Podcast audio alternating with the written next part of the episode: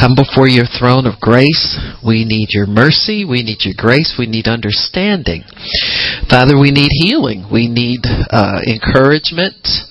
We need uh, new fruit in our spirit, Father. We need comfort and we need peace. And we thank you. All of these things are found in your holy word because it is perfect in everything. We thank you for it, Lord, in Jesus' name. Amen. Praise God. Amen, amen, amen. Praise God. Well, I talked about a right and wrong hearing for a while, and I thought I'd pick up and, and conclude that today because there were some things we still need to cover regarding how we perceive what we hear.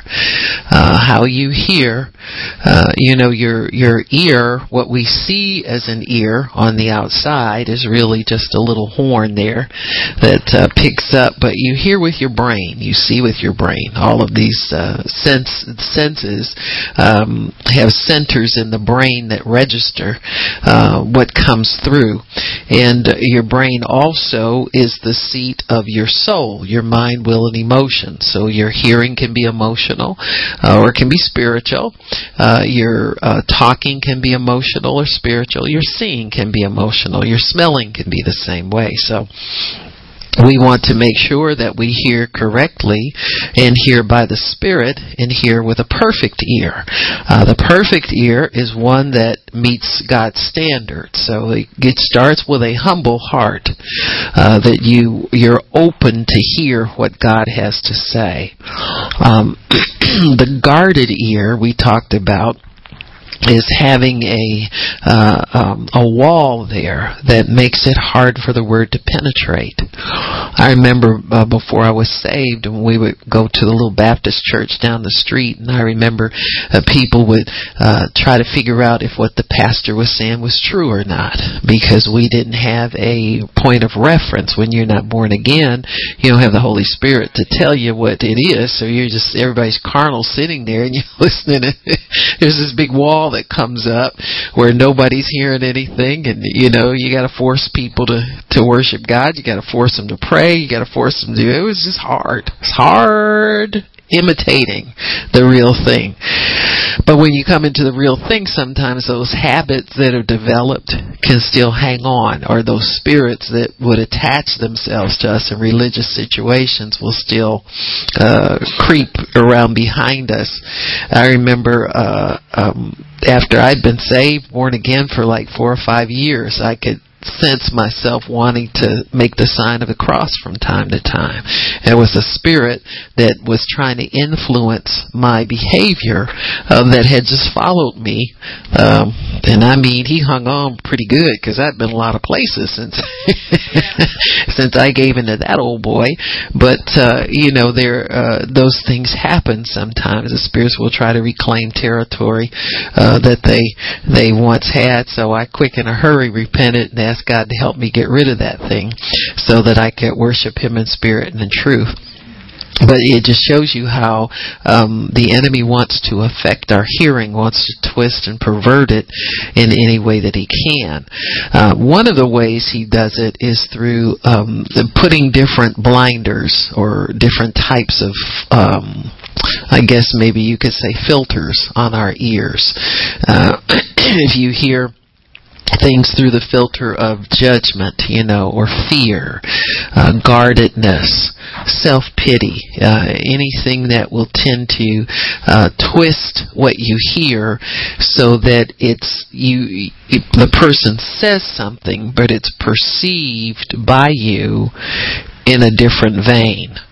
Um, you know, we could have a lot more fun in life if we didn't have misunderstandings. And this is sometimes the hardest thing to get across to Christians who hear incorrectly is that, you know, you think you could be mistaken. Oh, I knew you'd say that. I knew you'd take their side, you know, that kind of thing. And this isn't me. This isn't, you know, I'm not to blame. Why do I have to be to blame all the time?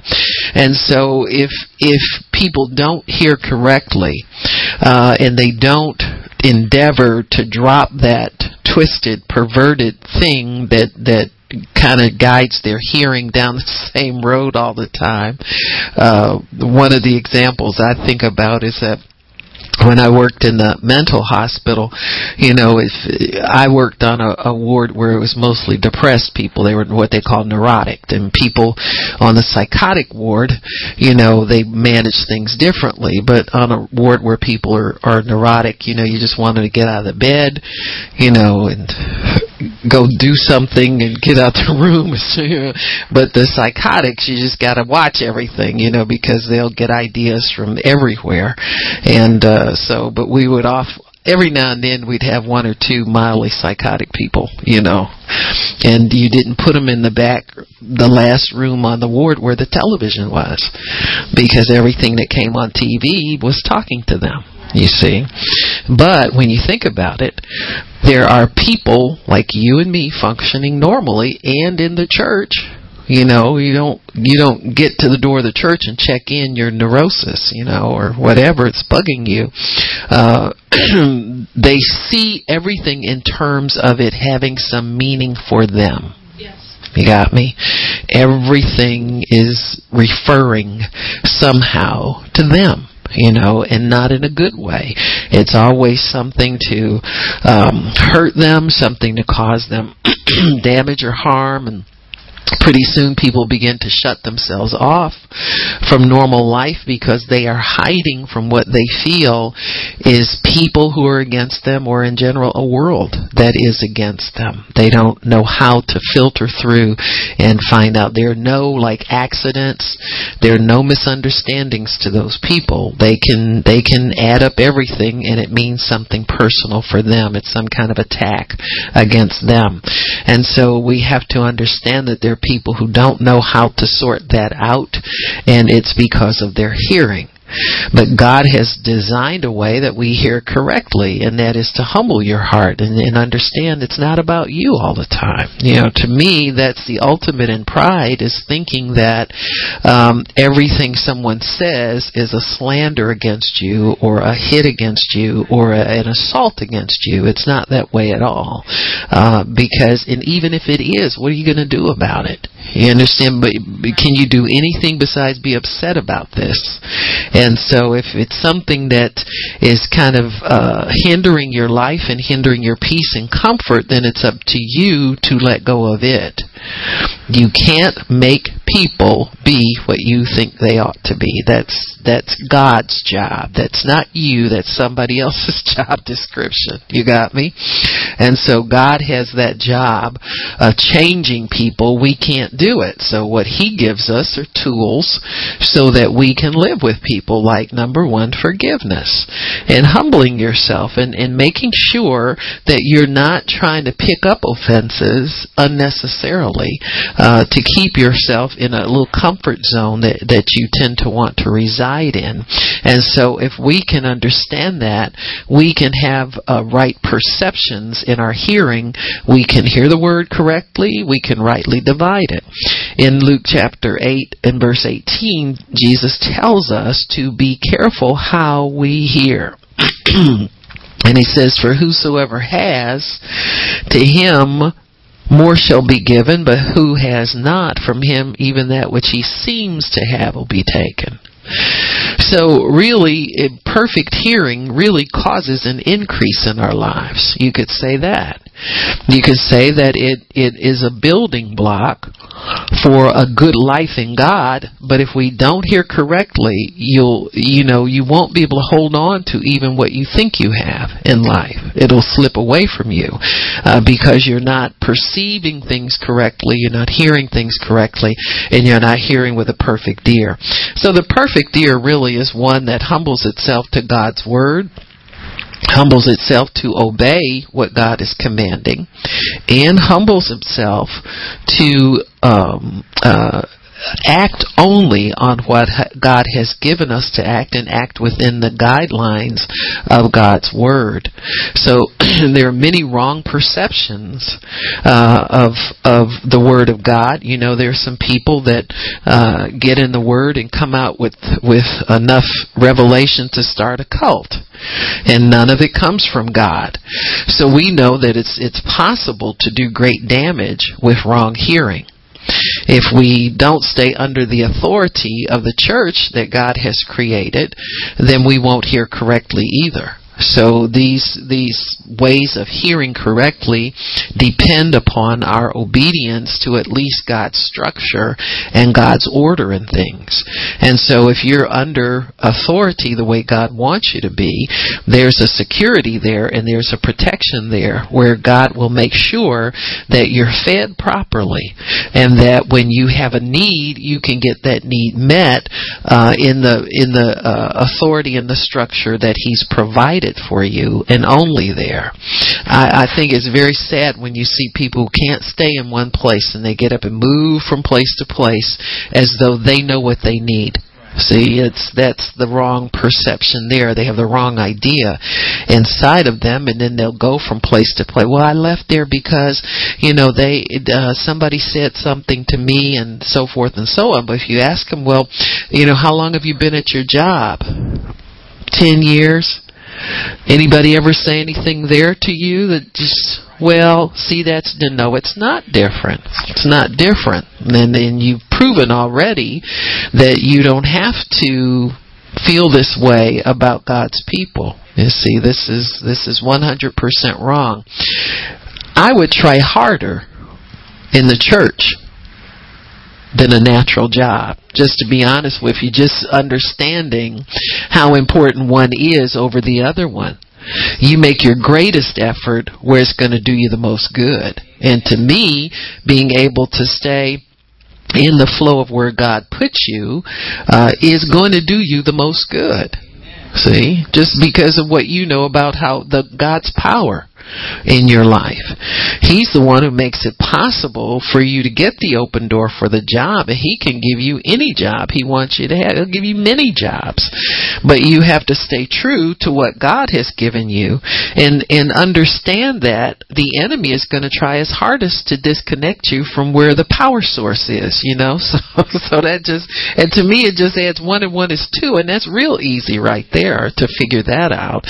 And so you, you're tenacious you need to be tenacious about holding on to what God's given you as far as where you're fed, where you worship, and, and where you work for Him. That, that's got to be priority one to stay connected there, and don't let the devil make you disconnect. Don't get your twist, your hearing twisted, so that you think that there's a good reason for that, or, or pulling back, and there's a good reason for it. Uh, there's never a good reason for it. You just have to learn how to discern and fight and hold on to what's important. But oftentimes, when we hear uh, incorrectly, is because of some some level of pride, some level of self indulgence that we have, something where we feel we have to protect ourselves and God can't do the job for us anymore. See, if you, and I've learned this, I learned how to ride out these bumpy roads with God and I saw God come, uh, come for me and rescue me at the end of that and I learned how to trust God that way so many people don't really trust God. They'll trust Him for a season, but they'll make up in their minds they're only going to put up with so much from these people. And when they hit that wall, you know, then be careful because the enemy will always make sure you hit that wall sooner than later. He'll put that idea in your brain first. You know, that's where those ideas come from. That there's a limit uh, to your forgiveness or there's a limit to your obedience in God you know, I don't, I don't think there's anything that that we give up or that we sacrifice for God that goes unrewarded. In fact, He rewards us greatly. You know, a lot of things that we uh, that barely bother us, and we find that God has brought uh, great blessing uh, in that area and caused us to be able to reap greatly uh, out of that thing just because we were were obedient to what He told us to do. And, and you think to yourself, well, you know, I, I've got a lot out of this, and it wasn't really that bad what what I went through. You know, and so uh, He's He's the the, the great equalizer there. He'll make it worth your while uh, when you tough these uh, tough situations out in obedience to Him.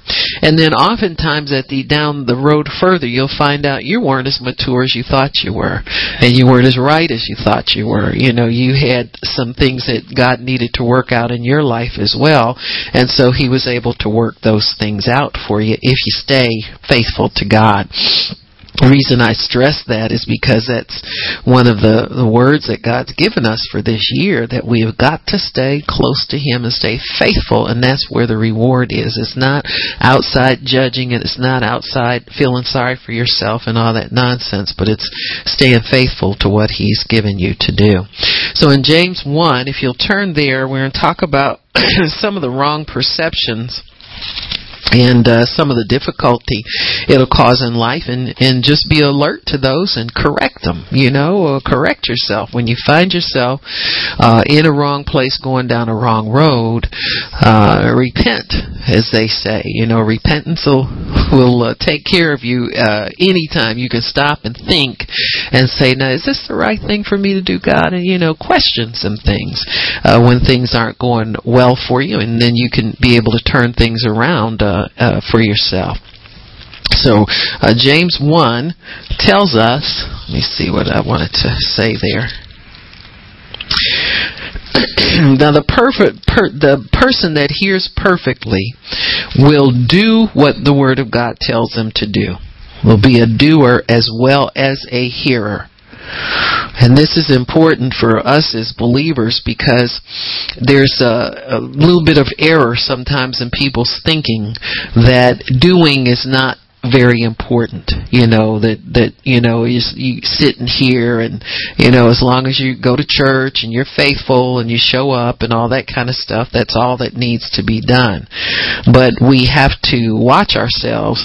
Uh, you know, as you get older and, and get comfortable you know, in the things of God. It's like a an old marriage, you know. You can get so comfortable, you you're not really considerate as considerate of that other person as you were say years ago and it will show in the fruit in the relationship and so we have to be careful with God that we don't get comfortable you know like an old pair of shoes a comfortable old pair of shoes and uh just you know take God for granted so to speak and we aren't as zealous and we aren't as energetic uh about serving God as we once were or as we need to be now um I can remember Dr. Sumrall saying God came to him when he was 80 years old and said, I got a new ministry for you.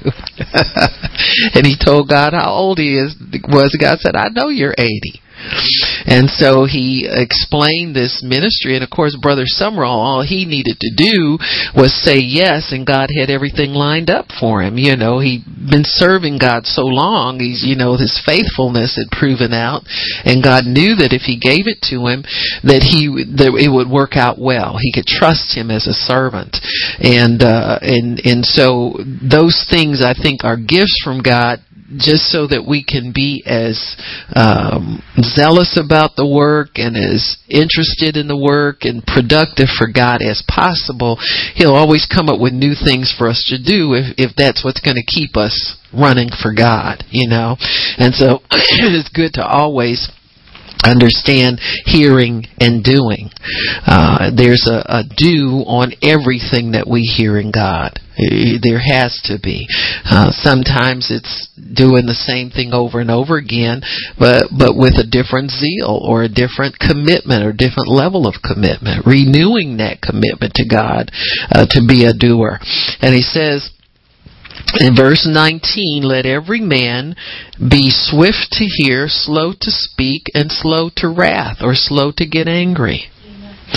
For the wrath of man works not the righteousness of God. And so you can't be angry and be righteous, is what the, the writer is saying. And that's pretty much true. You're usually angry about carnal things and not angry about the things of God.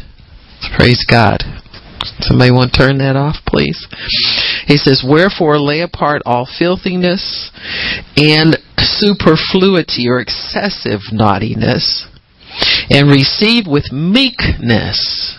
There you go. This is what makes the difference between how we hear.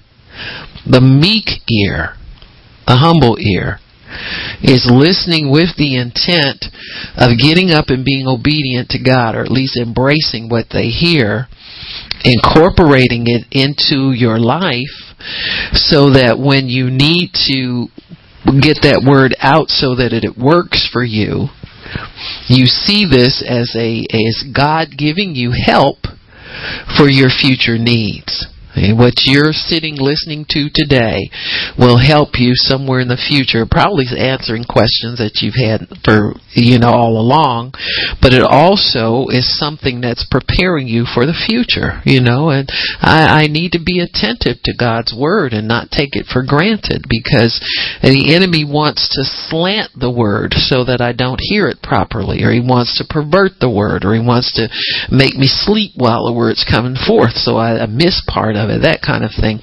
And so we have to be careful to understand that every word that comes from God's mouth is very important and that we need to hold on to what, what He has for us. So when you have a meek heart, that word will get engrafted in you so that you do it automatically. You don't have to put through a lot of effort to do the word. Now, whatever you need to do, obey God. You got me? Uh, don't they'll say, "Well, I don't feel led to get up and do it." No, you obey God. When you hear the word, you know to do it. You go do it. And he says, "The engrafted word, which is able to save your souls." So it's when that word is engrafted in you, you'll make right decisions. You'll have right thinking. That's saving your soul. It'll keep your mind focused on the right thing to do in God. See, meekness and when you're hearing causes the word to get grafted in. There's nothing to prevent the word and block the word from coming in. So it gets in there and it's able to save your soul. So in the day of testing, in the day of challenge, in the day of trial, you've got something in there already. And you're not looking around for an answer and waiting for something to come to you because you're going to pick up anything. If you get in a hurt and you get in a panic, this is where the devil loves to get God's people then you you you when you're hurting and you feel like there's an emergency in your life, you're grabbing anything that looks like you can hold on to it. I've seen this happen a lot with people regarding their their physical health and healing, where uh, people will will be faithful in church under the word. They like their church, they like their pastor, they like everything, but they're sick and can't get well. And so when they get to that position, they have nothing in there that where they've been taught that God says you are healed. It's a big question all of a sudden. Is it God's will to heal me? Then you go around, you start hearing stuff. He doesn't heal everybody. Some people he heals, and you hear here say, "Well, just say that you're healed and you'll be healed." Get keep grabbing it. That's a bad spot to get yourself in. And trust me, God makes better provision for that because I've seen it over the years in this ministry. I've seen people come here and not stay and go away and get sick where they could have stayed and had something grafted in. See, they'll go a place that, that maybe doesn't teach on divine healing, doesn't have you pray for your own health and healing, that kind of thing. And then five years down the road, they're sick and cannot get well because now they're in a panic and they're pulling for all these different things. You see them go get herbs, you see them go get this and go get that and, know, all these exotic treatments. And you can see for yourself where God made provision for them years ago. He gave them X number of years to get that word grafted in them, but what did they do? They didn't do this one little thing here. Receive with meekness. See, pride led them. Well, I'm going to go over here because uh, I need to be over here, and they make their own decisions about what they're fed and when they're fed it, and they disconnect from where God had their help and then they can't get helped in their time of need. And it's unfortunate, but trust me, God makes provision for all of his children to be well, and I know he does. And so if you if you cry out to God and you don't have a place where you can you can get that kind of teaching, he'll raise up somebody to pray for you. He'll raise up there's abundant life prayer group. Why don't you call them and get some prayer for healing and do what they tell you to do? See, when people reach out, they need to reach out in meekness, but what they'll do is reach out, and if they don't hear what they think they want to hear, then they disconnect and go back to their home church where they can jump around and dance around and, you know, wave their tithe and run up to the basket and all that foolishness. So it has nothing to do with power of God coming into your life. And waste their time where they could be helped and they could be taught and they could be hearing what God has for them.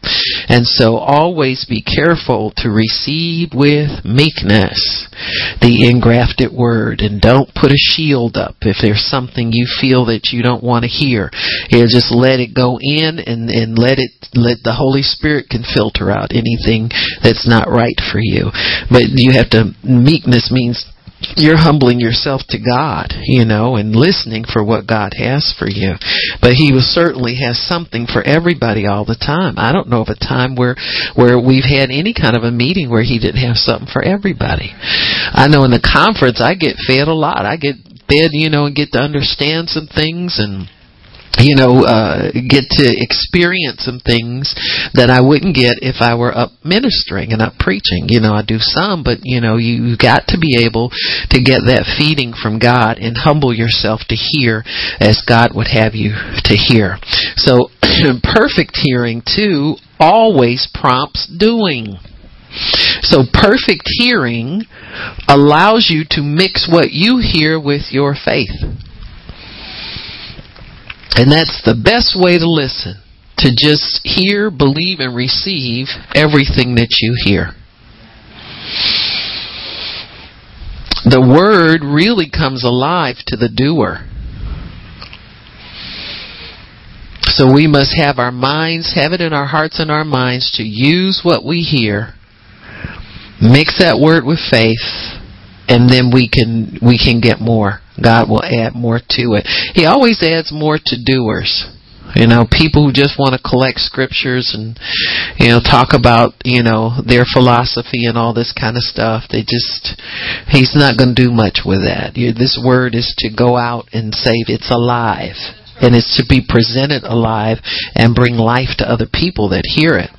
So the word profits us only if it, we mix it with faith and we do the word Romans 2:13 tells us that the doers are justified by God. So if you get up and you do the word, there's a, a certain higher level of righteousness or justification or, or non-judgment against you for doing the word, even if it doesn't work out like you want it to. you ever see people that want to, uh, uh, you know, want to pray for for the sick, and and I encourage them. I tell them, I said, well, it's better than the people who are sitting back looking and telling you you shouldn't do it, you know, because you know you might experience a problem or two with it. God will help us. He'll, he helps us with those things, and so if we we really understand it, there's a justification that comes by using your faith and doing the word. Doers always get more than non-doers. The Bible says also, if you hear the word only and don't do it, you're a judge. So in verse 23, it says, For if any, verse 22, be ye doers of the word and not hearers only, deceiving your own selves. So when people refuse to do the word, what happens is people make up an excuse for not doing what they're supposed to do. There's always some excuse. Well, that's the first that's the first door to deception. Is excusing yourself from obeying God's word. Nobody's excused. Or if you disobey the word, you got a good reason for it. Huh? Well, I was provoked, or I, you know, you need to repent. I don't care if you were provoked or not, because two wrongs don't make a right here. So they provoked you. You neither one of you had enough sense to shut up. that doesn't make one person wrong and the other one. You're both stupid. You got me? Lacking in self control. And so when you find yourself disobedient to God's word, you can't say, well, the reason I did that is because. You have to repent. You can't. You don't want to carry sin on your soul and, and make yourself think it's okay. So that's the first place where you're deceiving yourself. Where you are hearing it, but you don't do it because you haven't been doing it and you think there's a good excuse. Mm. You just have to, I don't care. You'll get sick of going to God asking for forgiveness and you'll stop. That's the way I figure it. you understand what I'm saying? If you do the right thing, if you realize that it's wrong and you need to repent and you go do that, after a while you get, you know what God, I, I need to really stop this because I've been telling you I'm sorry for the longest time and yet I don't change. You know? Repentance really means that you're there to receive the grace to make the necessary change so you don't do it anymore anymore. You got me? It's not a joke and it's not fun. It's something you really need to correct if you're going to be serious with God. And you'll find that it pays great dividends because you'll find God serious with you the next time you come to the throne and want to do something extraordinary or you have an extraordinary need. You'll find that He's businesslike with you when you're businesslike with Him. He says, But if any be a hearer of the word and not a doer. He is likened to a man beholding his natural face in a mirror, for he'll look at it and then he goes away and then he forgets who he was. So you don't take that character, there's no character change, in other words.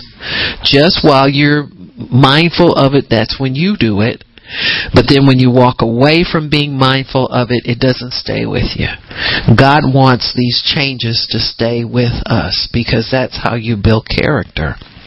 He says, For he beholds himself, goes his way, and right away forgets what manner of man he was. But whosoever looks into the perfect law of liberty and continues in that, being not a forgetful hearer, but a doer, that man shall be blessed in all that he does. The Bible also says if you're not a doer, you make yourself a judge. The spirit of judgment comes and rests on you where you feel you don't have to do the Word of God. You got a good excuse. See, that's a form of judgment. Because what you've done is you've taken God's place and you excused yourself. Or you excuse somebody else. Sometimes there are people we like and we know that what they're doing is no good. And we won't put a separation there. We won't pray about it. We won't, you understand, bring it before God. We just give him a pass.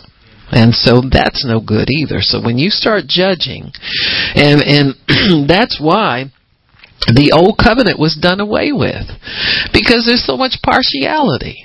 You know, you go to the judge at the gate of the city and you've done something to offend somebody and if they like you or you're their neighbor or you, they owe you something or you know something about them or something like that, you can get off. You know, there's great partiality in human judgment. That's why we have God who oversees everything. I would say this, if you got to go to court for anything, you better pray because the the devil can have the jury loaded with people on your case. You know, it'll shock you how much trouble he goes through to falsely imprison believers. It's amazing. And so, uh, you know, it, it's just really it's it's it's something to think about that you have to put God in His rightful position as the righteous judge in all situations. You can't take for granted that you know you're going to get a fair trial, you're going to get a just trial, you're going to get this, you're going to get that. People are very very partial um, anymore.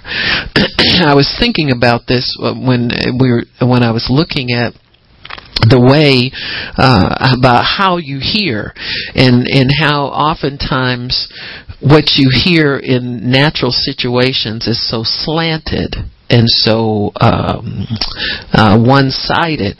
I can remember when when you would turn on the the evening news, for instance, they couldn't sit there and give you opinion that was wrong.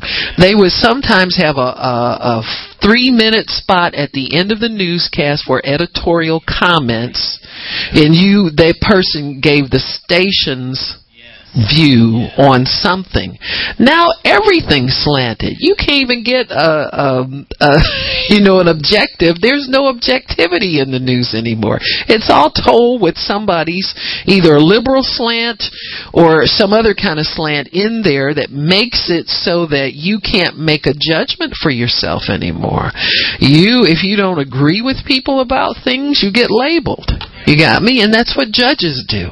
So there's a great deal of false judgment out here in the earth. And and people pay for that. You know, people pay for that.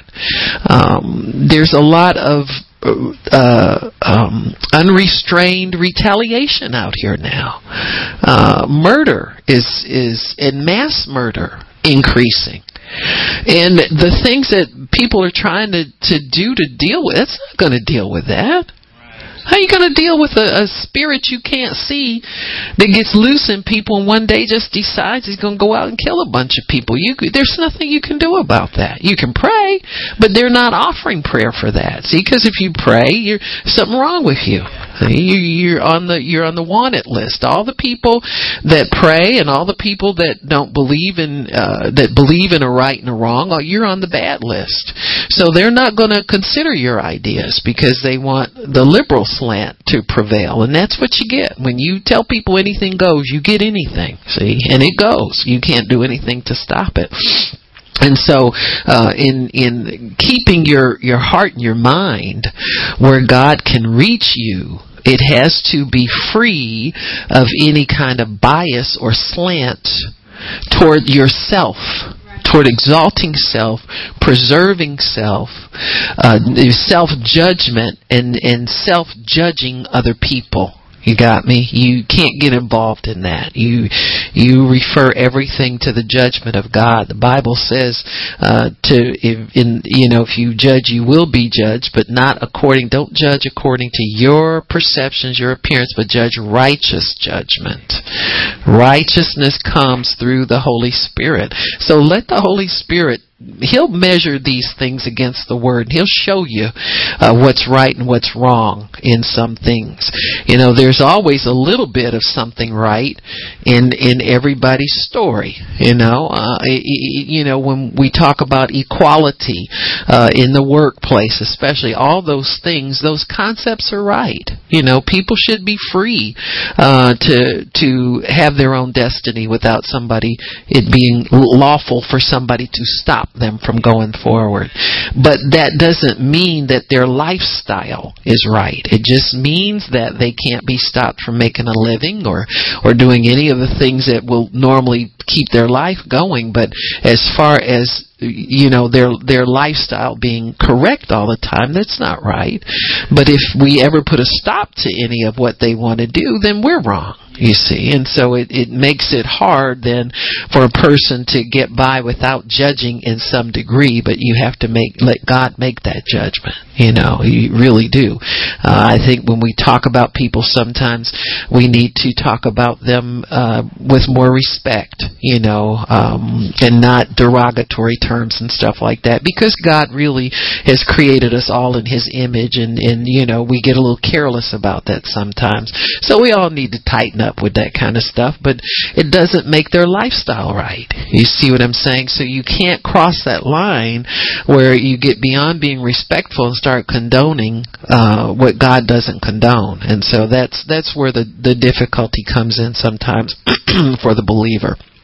So um, when we when we hear and not do, we make ourselves judges.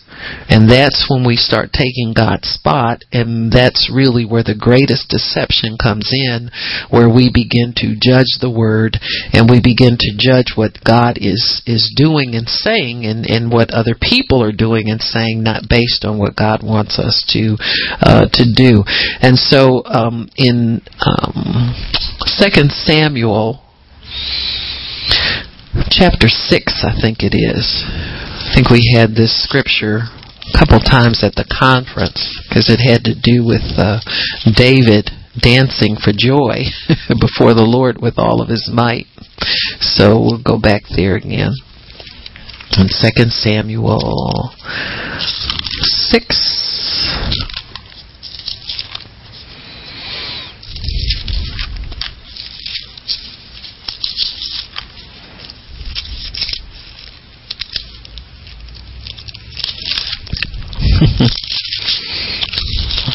Kind of funny. People, uh, little by little, can set themselves up in a position, and uh, the word comes to pass for them too. Because if if you judge with the measure that you judge, you will be judged as well. So here we see David, and there was reason to rejoice here because um, Israel had tried to move the Ark of the Covenant before. You remember the gentleman that was uh, they had they had had backslidden so much. You know, with Saul, when Saul was trying to murder David, you can understand that there was no worship. Samuel had passed away. There were some other prophets who were on the run. Sometimes David would meet up with them. They'd prophesy to him, give him a word, but it was scattered. It was, it was not this type of peaceful environment where God could abide with the people and they could be taught and they could you know, have ministry and so forth and so on just wasn't there.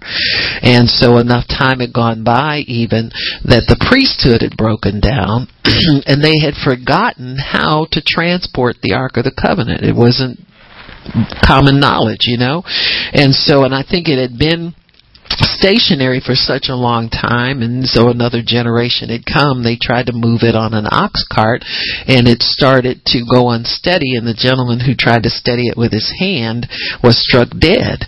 And so then there was this great fear but they knew that the ark was central to their worship and they had to get it back into the the uh, tabernacle so that they could begin to worship God. The priesthood could be established again.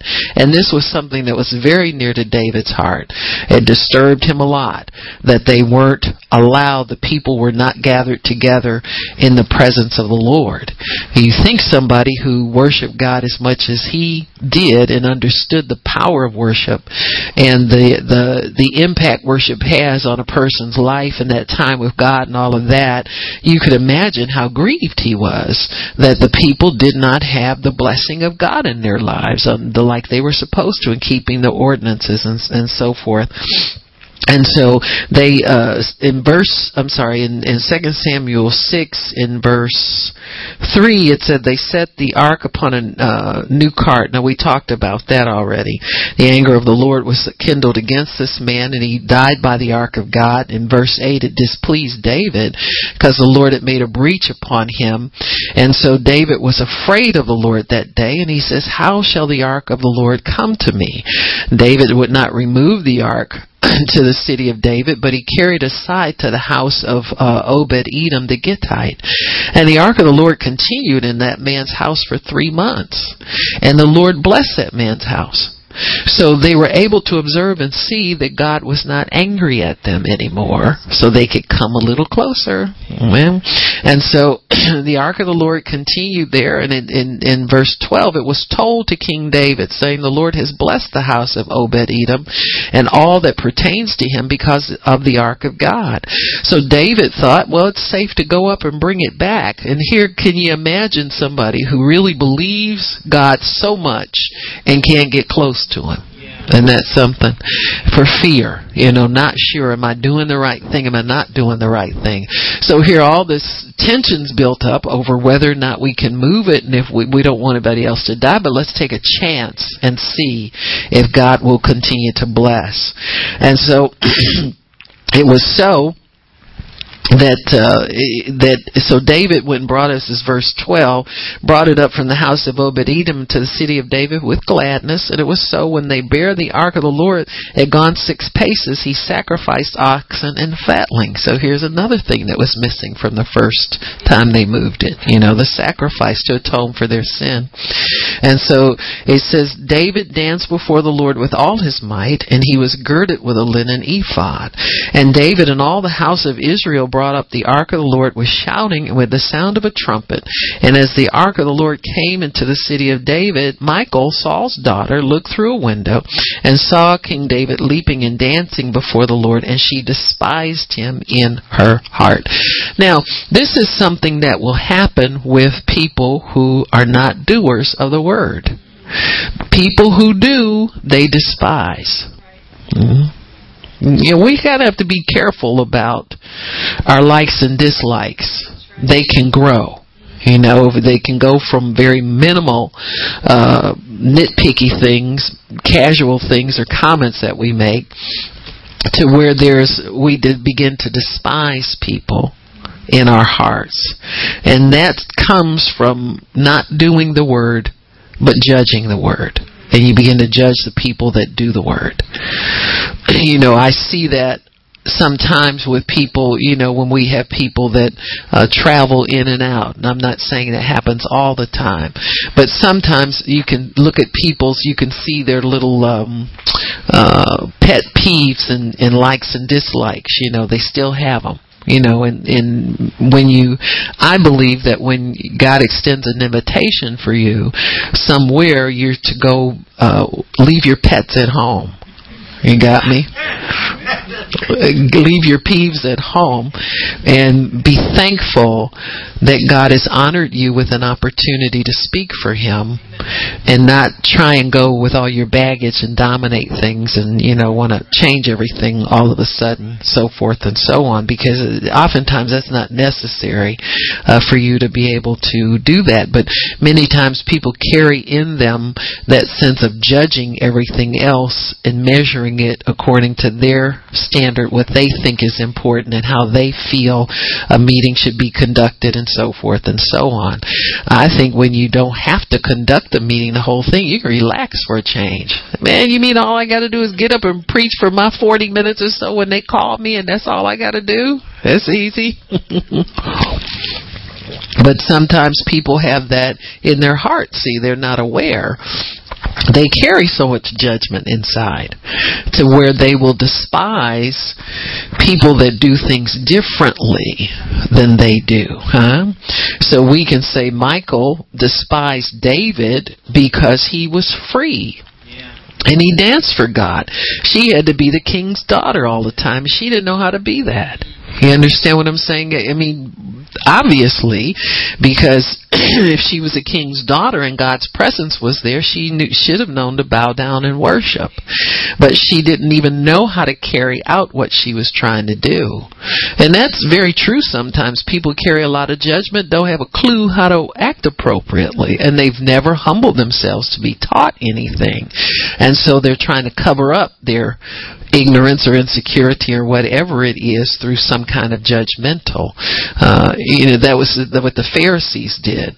They were the most judgmental of all, and because they didn't know how to do the works of God, they denied the power and opportunity to help the people because they didn't. So they're trying to cover up their ignorance and their lack of understanding and their lack of support for for God's ways uh, that Jesus brought forth, and they fought him tooth and nail the whole time. All they did was judge. Well, you said that, you know, and they sat there watching for him to make a slip so that they'd have a reason to accuse him. See, uh, you know, he's blaspheming. He calls himself the Son of God. Did you hear what he said? All that kind of stuff. And so that that despising somebody in your heart comes from not humbling your heart, number one, to do the will of God and judging those who do. See? If you don't know to do the will of God, you're just there in ignorance, but be a humble, ignorant person. you know, be an be an ignorant person open to teaching and learning and understanding. So, so uh, you know, when you when challenged by the word, uh, you need to humble yourself to hear and mix that word with faith, even though it's hard for you to do. Might be hard for you to accept that that's me and that's where I am, but it, it's the best thing to do. and he says David returned. Uh, he did all this. He made his peace offerings, and in verse 18, as soon as David had made an end of burnt offerings and peace offerings, he blessed the people in the name of the Lord, and he dealt among the people. So he went ahead and ministered. He was having a good time. He was out there blessing people. He was out there doing his thing as a king. He was so happy that God was was among the people again, and, and that was really his heart. In verse 20, he returned to bless his household. And Michal, the daughter of Saul, came out to meet him and said, How glorious was the king of Israel and covered himself in shameless. What you doing out there dancing? You a married man. You need to act like a married man. You out there acting like them young boys with all lost your arthritis and everything. I'm going to have to rub you down and get somebody to rub you down tonight.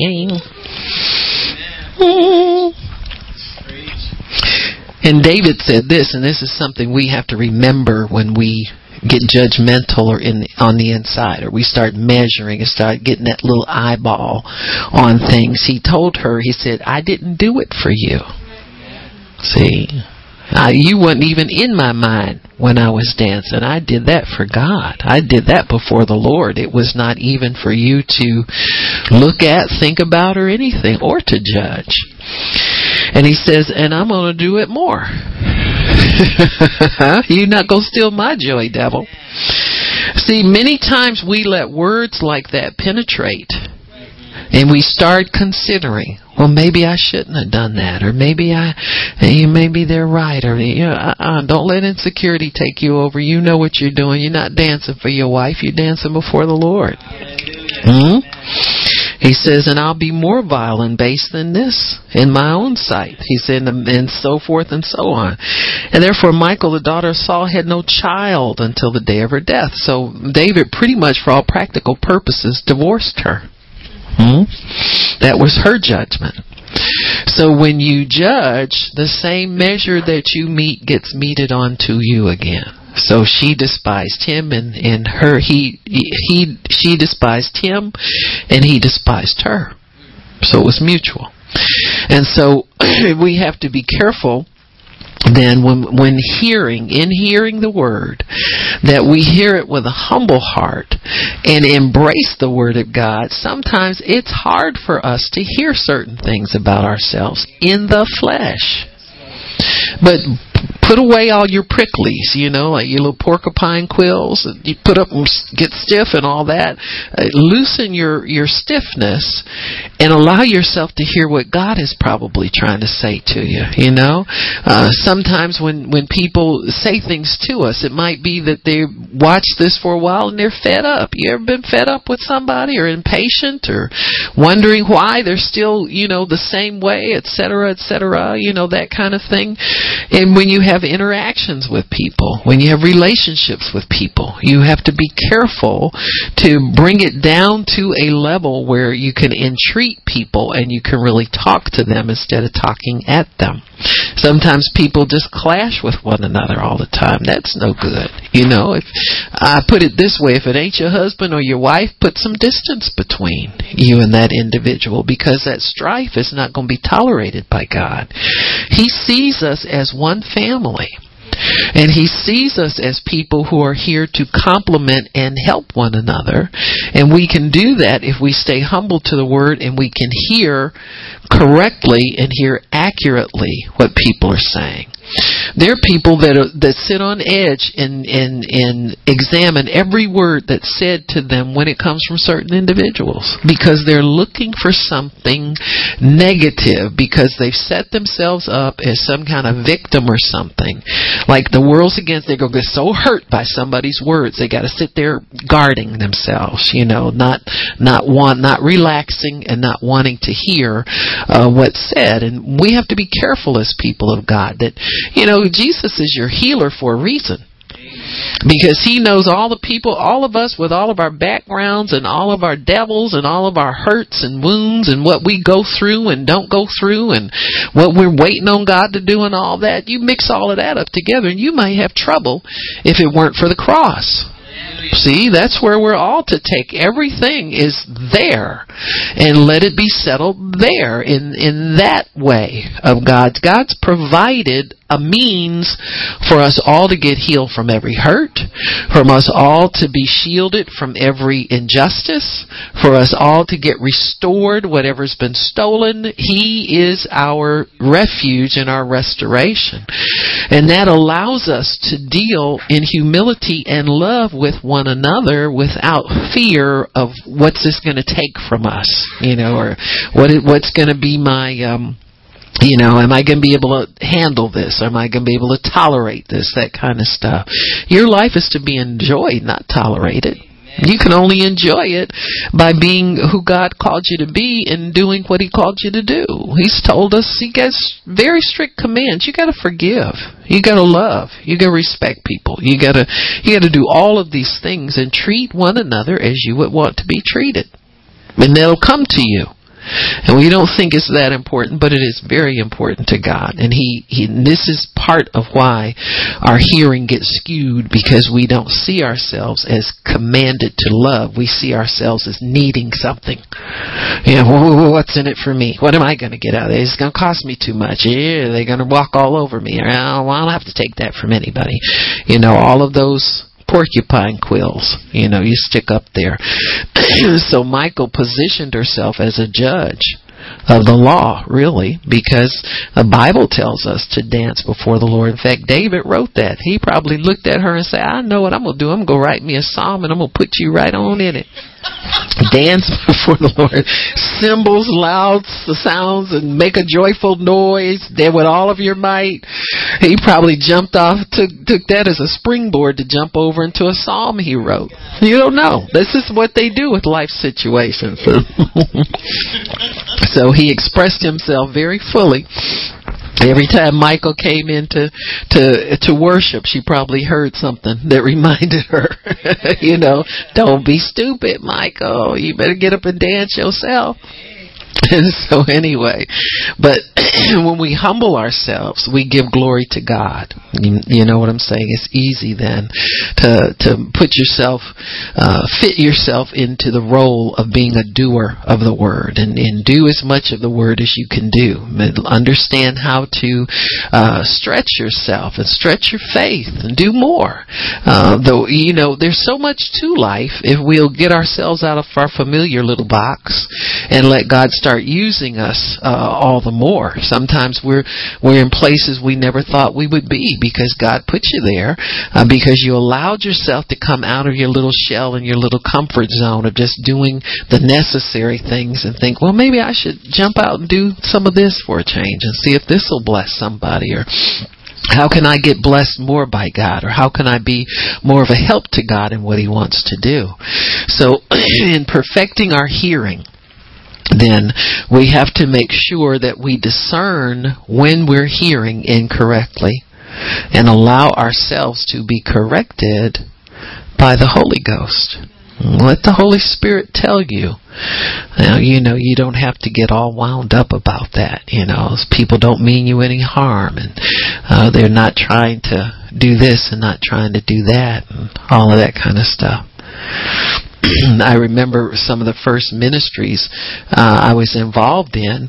Uh, I was one of a few, maybe two or three blacks there, and uh, I heard somebody later say, oh, "Well, you know, those those people in there, those women, a lot of those women were racist." And I said, "You know, I never noticed that. I wasn't there for people. I was there for God." Amen. You understand? I mean, you can be somewhere for the right reason and never notice the wrong things. And I thank God for that. You know, it wasn't like I was trying. I was just so intent upon and I knew God sent me there. You know, so it's not an option. You're not going to grow any if you go somewhere because of, you know, what people think or what you think people think. See, I think a lot of it is is in people's imaginations because they expect those things. You see, you need to learn how to expect something different. You know, maybe there is something different here because God sent you here. And so when we start to move out in in life, we have to understand that there are all kinds of things that are are going to try and hinder what God wants to do in your life. But if you'll position yourself with God so that your hearing's accurate, uh, don't try to pick up anything that's not there. You're not a, there as a detective. You're there as a sheep, you know, as a lamb uh, to hear from God, and, and just let yourself uh, relax and hear the word. And, and, and when you hear something, incorporate it. Let it let it work on your soul. Let it get engrafted in you, so you can go out and have something inside you of uh, when time trouble comes that word will come up and minister to you. It'll keep you going It'll keep you steady. It'll keep you peaceful, uh, so that you're not upset by evil tidings. You know, when your heart's fixed and you trust God, you'll make the right decision always, and, and you'll have abundant fruit uh, for the word that you're able to obey because it's grafted in right. Amen. Father, thank you for your word and for opportunity to hear and hear correctly, Lord. And we know that how we hear is our responsibility. It's not somebody else's. So, Father, I thank you for the listening ear, the seeing eye. You've made all of those. And we thank you, Lord, to help us to hear accurately what you're saying, to receive it grafted in. In Jesus' name, amen. Praise God. Amen. If anybody needs prayer, come